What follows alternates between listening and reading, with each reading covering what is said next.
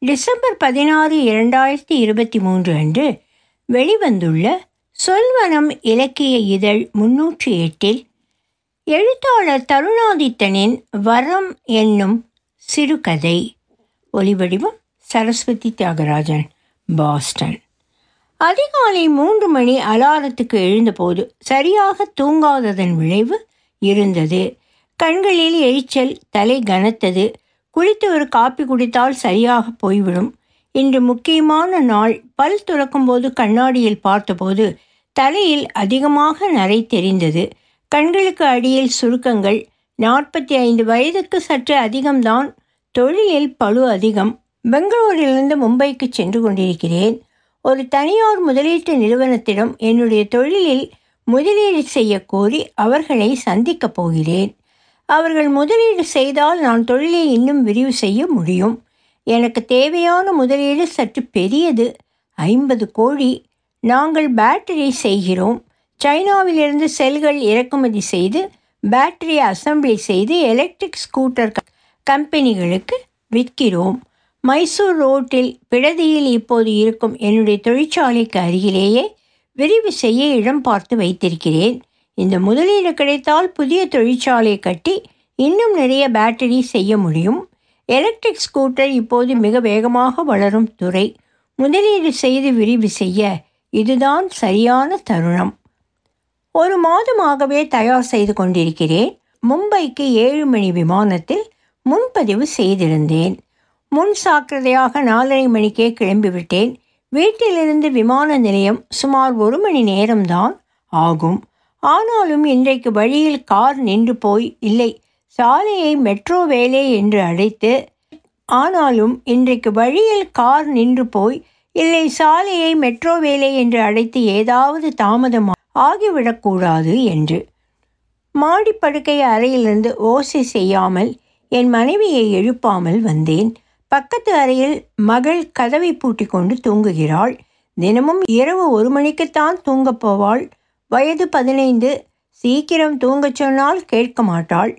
தினம் இதுவே ஒரு சண்டையாகும். கீழே வந்தால் என்னுடைய அம்மாவும் ஏற்கனவே எழுந்திருந்தார். டே ராம் உனக்கு காப்பி வேணும்னு. எழுந்து டிகாஷன் போட்டுட்டேன் எதுக்குமா நீங்கள் இவ்வளவு சீக்கிரம் எழுந்திருக்கணும்? உங்களுக்கு வயசு எழுபது ஆச்சு. ஞாபகம் இருக்கட்டும். போகிற வழியில் ஒரு தர்ஷனியில் காப்பி குடிக்கலாமே. ஆமாம் உனக்கு காலை நாலரை மணிக்கு பெங்களூரில் தர்ஷன் திறந்து காப்பி தயாராக வச்சிருப்பான். குடிடா இத என்று ஆவி பறக்கும் காப்பியை நீட்டினாள். என்னுடைய ப்ரப்போசலை மறுபடியும் ஒருமுறை புரட்டினேன். ஒவ்வொரு வரியும் மனப்பாடம். நானே எழுதியதுதான். குறிப்புகளை பார்த்து கொண்டே காப்பியை அவசரமாக ரசித்து குடித்துவிட்டு கிளம்பினேன். அம்மா போய் வரட்டுமா? எல்லாம் நல்லபடியாக நடக்கும். பாம்பே போகிறதுக்கு முன்னே திருப்பதிக்கு போயிட்டு வான்னு சொன்னேன். நீ தான் கேட்க மாட்ட. இப்போ போகாட்டியும் பரவாயில்ல. முதலீடு கிடச்சி புது ஃபேக்ட்ரி ஆரம்பிக்கிறதுக்கு முன்ன ஒரு தடவை போயிட்டு வந்துடுப்பா என்றாள். அம்மா திருப்பதியில் கூட்டம் இல்லாமல் இருந்தால் போகலாம்.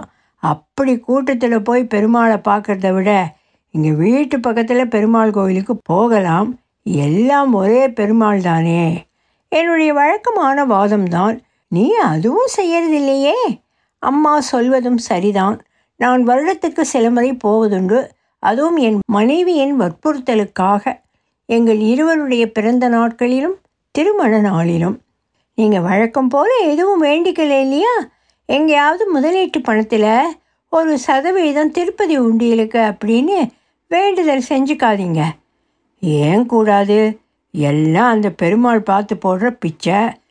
அதுக்காக பெருமாள் கிட்ட எனக்கு முதலீடு கிடைச்சா ஒரு பர்சன்ட் கமிஷன்னு பேரமா போடா தெய்வ மனசு வச்சா நீ போதும் போதும்னு சொன்னால் கூட கூரையை பிச்சுக்கிட்டு கொட்டும். அவ்வளவு எளிதாக பணம் முதலீடு வருவதாக இருந்தால் எல்லோரும் சொந்த முயற்சி எதுவும் செய்யாமல் தினமும் கோவிலுக்கு போய் வரலாம். நான் எத்தனை வருடங்களாக கஷ்டப்பட்டு உழைத்து உடம்பை கெடுத்துக்கொண்டு எத்தனை அடிபட்டு இப்போது இருக்கும் நிலைக்கு வந்திருக்கிறேன்? அம்மா எல்லாவற்றையும் பெருமாள் அருள் என்று எளிதாகச் சொல்லிவிடுவாள். நான் பேச்சை வளர்க்காமல் அம்மாவுக்காக பெருமாள் படத்தை கும்பிட்டு விட்டு கிளம்பினேன். என்னுடைய டிரைவர் குளித்துவிட்டு சுத்தமாக புன்னையுடன் காத்திருந்தான். வழக்கமாக அவனை பற்றி ஏதாவது விசாரிப்பேன் இன்று அதிகம் பேசும் மனநிலையில் இல்லை. Good morning sir. செக்கின் எதுவும் இல்லையா? ஏறி அமர்ந்து இல்லை சேகர் இன்னைக்கே மாலையில் வந்துடுவேன். கிளம்பலாம் என்றேன். எப்படியும் இன்று சாதகமான முடிவு கிடைத்துவிடும் என்ற உள் உணர்வின் நம்பிக்கையில் இருந்தேன். ஆனால் வெறும் நம்பிக்கையில் சென்றால் போதாது. காரில் லேப்டாப்பை திறந்து இன்னொரு முறை ப்ரப்போசலை பார்த்தேன். நந்தாலால் நிறைய கேள்விகள் கேட்பான். அவர்கள் என்ன கேள்விகள் குறுக்கு கேள்விகள் கேட்கக்கூடும் என்று பட்டியலிட ஆரம்பித்தேன். அதற்கு பதில்களையும் கையில் பேப்பரில் எழுதி வைத்து கொண்டேன். என்னதான் கம்ப்யூட்டரில் செய்தாலும் பேப்பரில் கையால் எழுதினால் சிந்தனையில் ஒரு தெளிவு வரும் தவிர மனதில் நன்றாக படியும். அவர்கள் முதலீட்டை எப்படி பயன்படுத்தப் போகிறேன் என்று விவரங்கள் கேட்பார்கள். நான் ஐம்பது கோடி முதலீட்டில் என்ன செய்யலாம் என்று யோசித்து எழுதி வைத்திருக்கிறேன். ஒருவேளை அவர்கள் முழுவதும் திருப்தி அடைந்து நூறு கோடி வரை கொடுக்க தயாராக இருந்தால் என்ன செய்ய முடியும் என்று இன்னொரு திட்டம் தயாராக வைத்திருக்க வேண்டும். இன்னும் நான்கு லைன் அமைத்து ப்ரொடக்ஷனை விரிவு செய்யலாம். அப்போதே அதற்கு குறிப்புகள் எழுதினேன். அவர்கள் என்ன கேட்டாலும் தயங்காமல் பதில் சொல்ல வேண்டும். அதற்கு முதலில் எனக்கே முழு நம்பிக்கை இருக்க வேண்டும். அதற்குத்தான் இத்தனை தயாரிப்பு. அதற்குள் ஹெப்பால் வந்துவிட்டோம். இங்கிருந்து டோல் ரோட்டில் ஏறினால் இந்த நேரத்தில் விமான நிலையம் சரியாக இருபது நிமிடம்தான். என்னுடைய ப்ரப்போசலில் ஒரு பகுதி மேலோட்டமாக இருப்பதாக தோன்றியது. அது மார்க்கெட் எவ்வளவு வேகமாக வளரும் என்பதை பற்றி. எலக்ட்ரிக் கார்களை விட எலக்ட்ரிக் பைக் மார்க்கெட் வேகமாக வளர்ந்து கொண்டிருந்தது. முதலில் அமேசான் ஸ்விக்கி மாதிரி டெலிவரி செய்பவர்கள் உபயோகிக்கும் வாகனங்கள். ஆனால் இப்போது சிறிய மந்தம். தனியார்கள் வாங்க ஆரம்பித்து விட்டார்கள். இந்தியாவின் மத்தியதர குடும்பங்கள் செக்மெண்ட் வளர்வதற்கு அதிக வாய்ப்புகள் இருந்தன.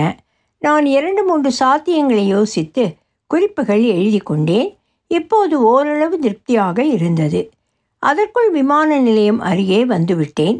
டோல் பூத்துக்கு முன் இருக்கும் சிக்னலில் நின்றோம். பக்கத்தில் உடுப்பி தர்சனி ஹோட்டல் திறந்திருக்கவில்லை. அம்மா சொன்னது சரிதான். காப்பி கிடைத்திருக்காது. ஆனால் அம்மா சொன்னது மற்றதெல்லாம் சரி என்று எனக்கு ஒத்துக்கொள்ள முடியாது. டோல் பூத் தாண்டி விமான நிலையம் செல்லும் ஃப்ளைஓவரில் ஏறினோம். லேப்டாப்பை மூடி வெளியே பார்த்தேன். வெளிநாடு மாதிரி இப்போது இங்கேயும் சுத்தமாக அழகாக செய்திருக்கிறார்கள். சீராக அமைக்கப்பட்டிருந்த தோட்டங்கள் நல்ல பசுமை இயற்கையான அழகாக அமைத்திருந்தார்கள். பழைய காலம் போல புதர் செடிகள் யானை மயில் என்று செயற்கையாக வெட்டிவிடவில்லை.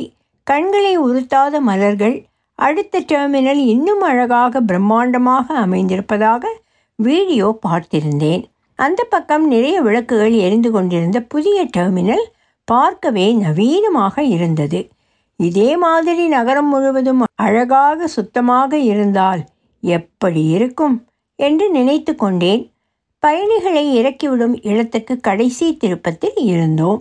அங்கே சாலையில் தடுப்புகள் அமைத்து பாதுகாப்பாக வாகனங்களை ஒவ்வொன்றாக உள்ளே அனுப்பி கொண்டிருந்தார்கள் மரத்தால் ஆன கேபினில் மணல் மூட்டைகளுக்கு நடுவே கம்பளி தொப்பியில் ஜவான் துப்பாக்கியை ஒரு கையால் பிடித்து கொண்டு கொட்டாவி விட்டார்.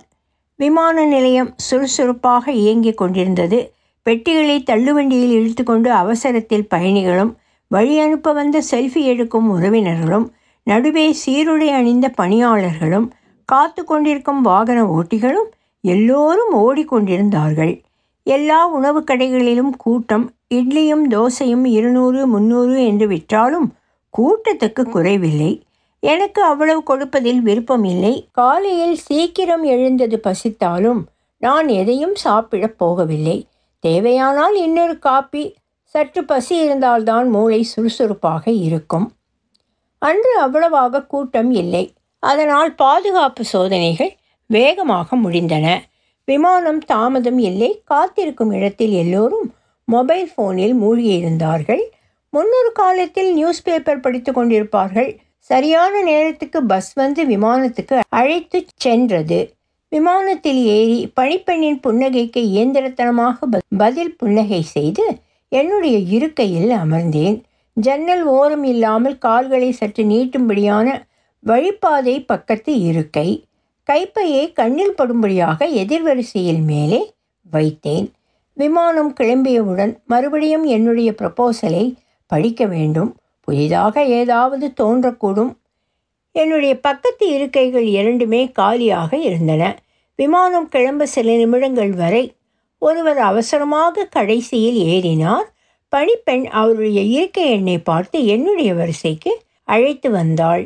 அவர் ஒரு சஃபாரி சூட் அணிந்து கொண்டிருந்தார். கருநீல நிறம் நடுவே வரிசையாக பெரிய பெரிய பட்டன்கள் இளநீல நிறத்தில் இந்த காலத்திலும் சஃபாரி அணிகிறார்களா என்று பார்த்தேன். வழுக்கை தலை சராசரியை விட சற்று குள்ளமாக இருந்தார். கூலிங் கிளாஸை கழட்டி கைக்குட்டையினால் முகத்தையும் கழுத்துக்கு பின்னாலும் ஒற்றி எடுத்து மன்னிக்க வேண்டும். நீங்கள் உள்ளே செல்ல முடியுமா? என்று ஜன்னல் இருக்கையை காண்பித்தார். சாரி நான் இந்த பக்கத்து ஓர இருக்கைய வேண்டுமென்று கேட்டு வாங்கியிருக்கிறேன் என்று எழுந்து அவருக்கு உள்ளே செல்ல வழிவிட்டேன். அவர் முகத்தை சுருக்கி கைப்பையை மேலே வைக்க எம்பினார். சரியாக எட்டவில்லை. நான் அவரிடமிருந்து வாங்கி மேலே வைத்தேன். அவர் எனக்கு நன்றி சொல்லி உள்ளே நுழைந்து இருக்கையில் அமர்ந்து என்னை பார்த்து புன்னகையுடன் கை நீட்டினார். டால்கம் பவுடர் வாசனை பலமாக வந்தது. பதிலுக்கு நான் கை நீட்டினேன். வலுவாக உறுதியாக குலுக்கினார் விமானம் கிளம்ப தயாரானது. என்ஜின் ஒளி உயர்ந்தது. அவர் நான் என்று ஆரம்பித்து அறிமுகம் செய்ய ஆரம்பித்தார். அப்போதுதான் கேப்டன் அறிவிப்பை தொடங்கினார். கூடவே விமான என்ஜினின் ஒலி. அவருடைய பெயர் சரியாக கேட்கவில்லை. அன்றைக்கு எனக்கு உரையாடலில் அவ்வளவாக விருப்பம் இல்லை. அதனால் அப்படியா? தங்களை சந்தித்ததில் மிக்க மகிழ்ச்சி. நான் ராமகிருஷ்ணன். என்று சொல்லி முடித்து விடலாம் என்று பார்த்தேன். அவர் விடுவதாக இல்லை. அறிவிப்பு முடிந்ததும் தொடர்ந்தார். உங்களை ராம்கே என்று கூப்பிடட்டுமா? ராம்கே உங்கள் வெள்ளை ஷர்ட் நல்ல உயர்ந்த ரக காட்டன் போல கச்சிதமாக பொருந்தியிருக்கிறது என்றார். நன்றி. இது தேடி வாங்கியது. பிரத்யேகமானது. என்னை ராம் என்றுதான் அழைப்பது என்று புன்னகைத்தேன். அப்படியா? உங்களுக்கு சரியான ஒரு கடை பாம்பேயில் இருக்கிறது. எல்லாமே டிசைனர் ஷர்ட்டு தான். விலை அதிகம். ஆனால் அந்த மாதிரி வேறு எங்கேயுமே கிடைக்காது. நம்ம நண்பர் தான் நடத்துகிறார். சொல்லட்டுமா? என்று ஒரு பார்சி பெயரை சொன்னார். அவர் நிறைய பாலிவுட் படங்களுக்கு உடையமைப்பவராம். நன்றி. எனக்கு நேரமில்லை. என்றே திரும்ப வேண்டும். அடுத்த முறை பார்க்கிறேன்.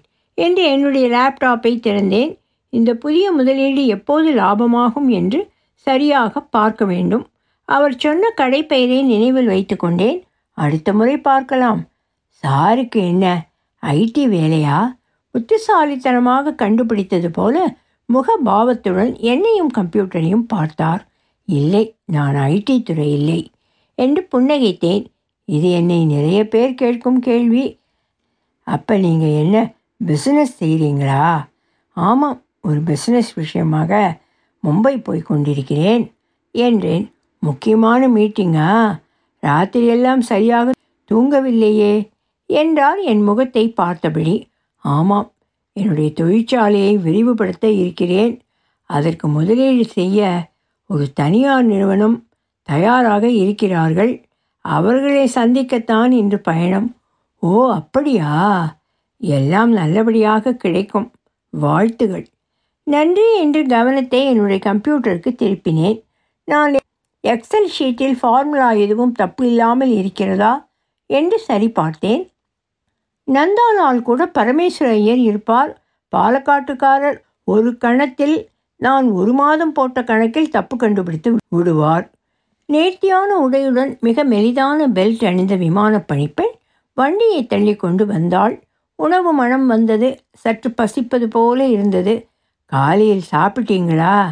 இவங்க கிட்ட ரவா உப்புமா நல்லா இருக்கும். வெந்நீர் ஊற்றினால் ஏழு நிமிடத்தில் மொறு மொறுன்னு முந்திரி தாளித்து கொட்டிய கறிவேப்பிலையுடன் ஆவி பறக்கும் உப்புமா ரெடி நான் வாங்கப் போகிறேன்.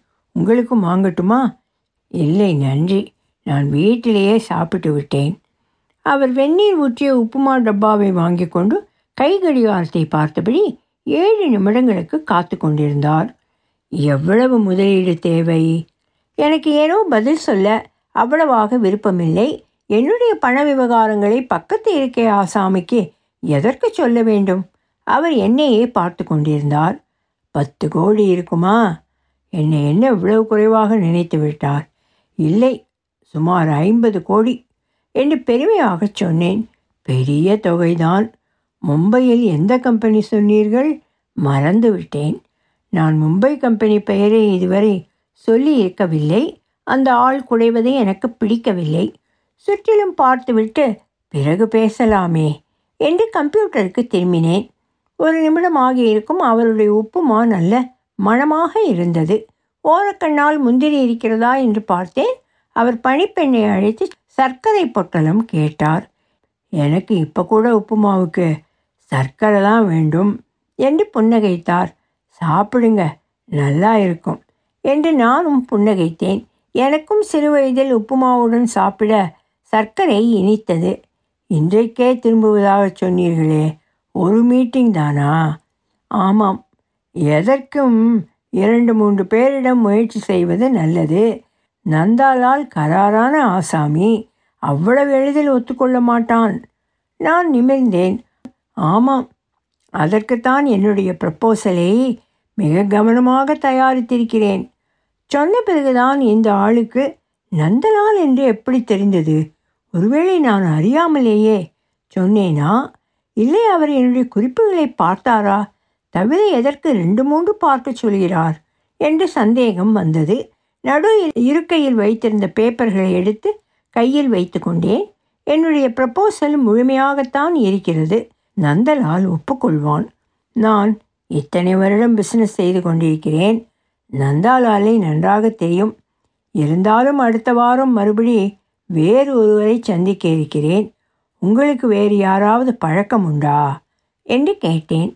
உண்மையில் அப்படி யாரையும் சந்திக்கும் திட்டம் இதுவரை இல்லை. குறிப்பு எழுதி கொண்டேன். எதற்கும் இன்னும் இரண்டு பேரை சந்திக்க வேண்டும். நல்லதுதான். ஒரே முதலீட்டை நம்பி இருக்க முடியாது. இன்றைக்கு என்ன ஆயிற்று என்று சொல்லுங்கள். தேவைப்பட்டால் இன்னொன்று பார்க்கலாம். என்னுடைய நீண்டகால நண்பன்தான் என்று இன்னொரு பெயரை உதிர்த்தார். நானும் கேள்விப்பட்டிருக்கிறேன். ஆனால் எனக்கு பழக்கம் இல்லை. எழுதி கொண்டேன். ஒருவேளை அவருக்கு அதில் ஏதாவது கமிஷன் கிடைக்குமோ என்னவோ என்ற ஒரு சந்தேகம் இருந்தது. இரண்டு நிமிடம் ஆகியிருக்கும். அவர் விடவில்லை. எலக்ட்ரிக் வாகனங்களுக்கு மத்திய அரசாங்கம் நிறைய சலுகைகள் கொடுக்கிறார்களே. அவையெல்லாம் கிடைத்திருக்கிறதா? நான் என்னுடைய பிசினஸ் எலக்ட்ரிக் வாகனம் தொடர்பானது என்று அவரிடம் சொல்லி இருக்கவில்லை. அவர் நடு இருக்கையில் வைத்திருந்த என்னுடைய ப்ரப்போசலை பார்த்திருக்கிறார். எல்லாம் தெரியும் வாங்கி வைத்திருக்கிறேன் என்று சற்று கடுமையாகச் சொன்னேன். இல்லை வழக்கமாக சப்சிடி தருவதை தவிர டிபார்ட்மெண்ட் ஆஃப் எலக்ட்ரானிக்ஸ் ஒரு புதிய திட்டம் அறிவித்திருக்கிறார்கள். இந்தியாவிலேயே டிசைன் மற்றும் உற்பத்தி செய்தால் கூடுதலாக நிறைய சலுகைகள் கொடுக்கிறார்கள். அதையும் வாங்கிவிட்டீர்களா? என்றார். இவர் சொன்ன திட்டம் பற்றி எனக்கு தெரியாது. எனக்கு அவரிடம் கவனம் வந்தது. இவர் சும்மா தொந்தரவு செய்யவில்லை. எனக்கு வலிய வந்து உதவி செய்ய நினைக்கிறார். என்ன திட்டம் சொன்னீர்கள்? என்றேன் மரியாதையுடன். பார்த்தீர்களா? இந்த திட்டம் பொதுவாக வெளியே அறிவிக்கவில்லை. பட்ஜெட்டில் ஒரு மூலையில் இருந்தது. நீங்கள் என்னுடன் டெல்லிக்கு வாருங்கள். நான் டிபார்ட்மெண்ட் செக்ரட்டரியுடன் மீட்டிங் ஏற்பாடு செய்கிறேன். ஒரே வாரத்தில் உங்களுக்கு எல்லாம் கிடைத்துவிடும்.